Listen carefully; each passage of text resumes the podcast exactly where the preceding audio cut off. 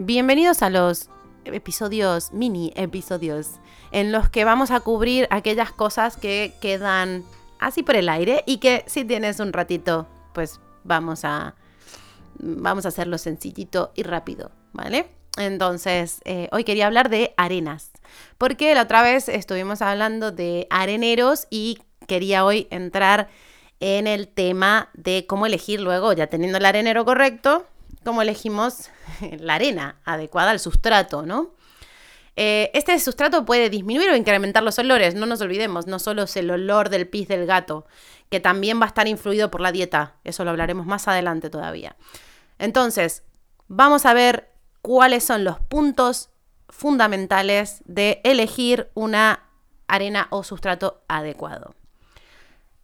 No compres el sílice. Esos cristales brillantitos y no sé qué con aromas y demás están únicamente pensados para el humano, pero son producto que eh, es el que encontramos en las bolsitas de antihumedad de los zapatos y de otros productos de ropa para que no se ponga. Y dice no consumir que es tóxico.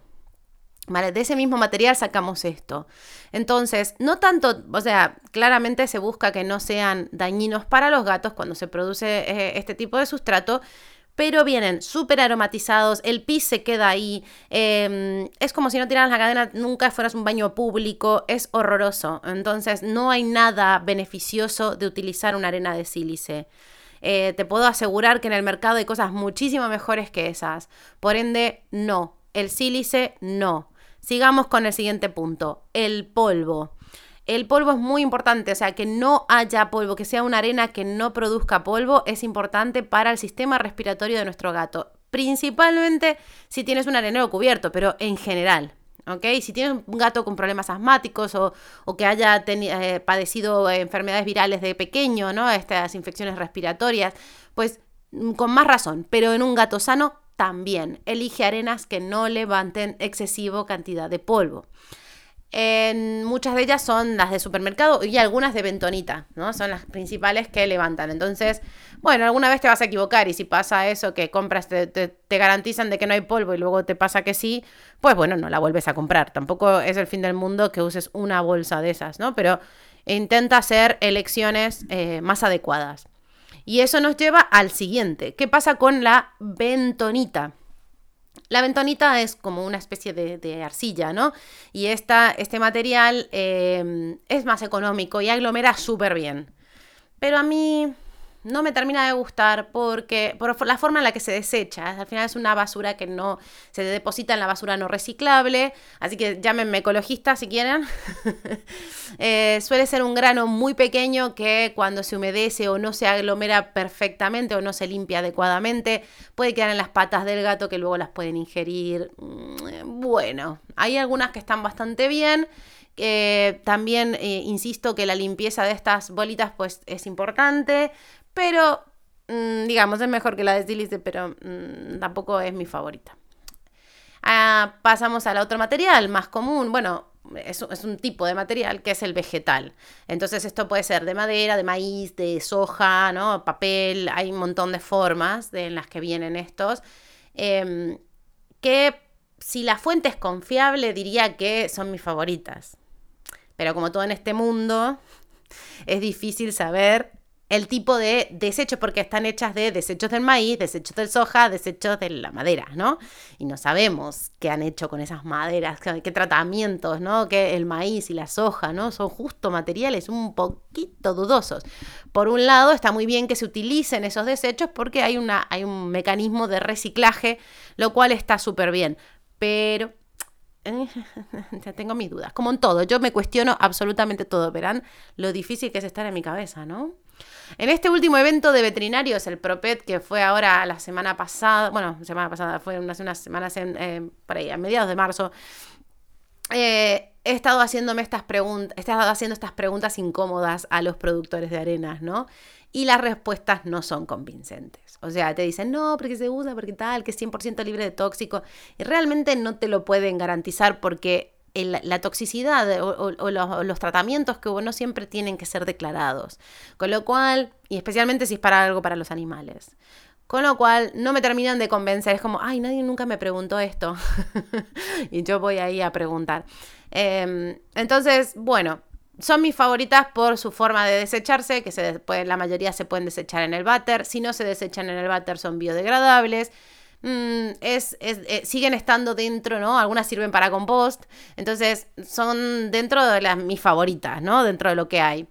Eh, lo que sí creo que estaría bueno que como, como que como estamos invirtiendo, porque estas suelen tener un precio más alto y me gusta que hagamos valer nuestro dinero, no, no que las cosas que compremos lo más barato, sino que cuando pagamos las cosas adecuadas, también demandemos, ¿no? Lo que, lo que queremos de vuelta, la calidad.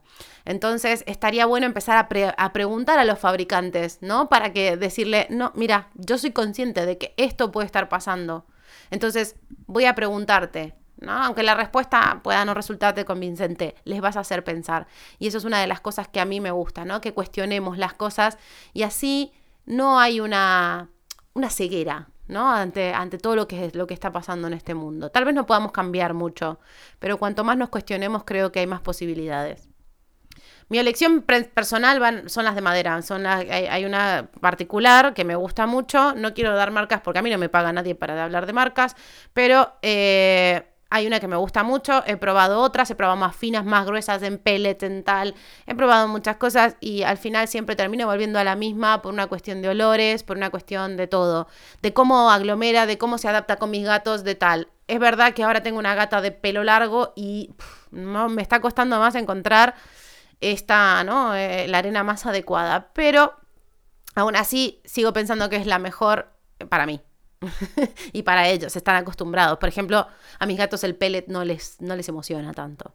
Les gusta más el granito grueso, ¿vale? Tampoco les gusta tanto la arena. Entonces, bueno, ahí hay que, hay que encontrar también, ¿no? El balance, como hablaba con los areneros, que nos gusta a todos. Primero piensa en el gato y luego en tu comodidad. y eso me lleva a otro punto. Deja el perfume. O sea, el perfume, el perfume es para tapar, ¿no? Es para tapar cosas, pero tu gato es súper sensible a ello. Desde que estudié la libre elección de plantas o la zoofarmacognosis, no concibo poner perfume en nada que sea para mi gato que no haya elegido. Incluso a veces me pongo en este, o sea, al nivel de que pienso que una pipeta natural o una pipeta artificial, cualquiera sea, de, de medicamentos, o sea, lo que sea, tiene un aroma y me molesta. Me molesta porque es algo que el gato no ha elegido. Sin ir más lejos, yo estoy, eh, compré un producto que es el que necesita mi gata para limpiarle las orejas y me molesta que tenga tanto perfume. Entonces, no pongamos perfumes que nuestro gato no haya elegido. Y hay arenas que no traen perfume, así que mm, opta por esas. ¿Vale? Y dejemos de poner un olorcita a lavanda. Ay, qué la lavanda pino. No porque algo tenga un olor particular va a estar más limpio. Limpia el arenero más a menudo y te puedo asegurar que no vas a tener ese problema. ¿Vale? Em, abandonemos esa tendencia ¿no? del perfume para tapar olores. E, esto también se aplica a los ambientadores en casa no ayuda a nadie, no, no está más limpia una casa por eso. Y los gatos son súper sensibles y pueden reaccionar porque tienen, tienen ese efecto. Ya hablaremos de la zoofarmacognosis en otros episodios.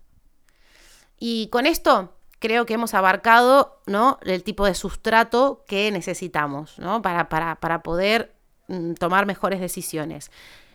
Eso sí, también ten en cuenta que vas a ver que los precios aumentan a medida que la calidad aumenta, pero también duran muchísimo más. Si no te están durando mucho más es porque hay algo que no no estás haciendo adecuadamente. Así que ahí te diría que consultes, porque por ejemplo la que uso yo, compro las grandes, pero compro dos al año.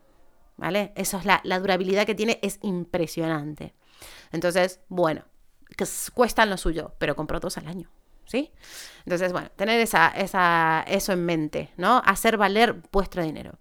Por último, para despedirme, y porque no me dio tiempo en, en, el, en, el, episodio de los areneros, vamos a hablar de la limpieza de estos, ¿no? Porque hay mucha gente que quita toda la arena, la limpia y no sé qué. Cuando tú compras aglomerantes, normalmente tienes que retirar solamente la arena que ha sido mm, usada, ¿no?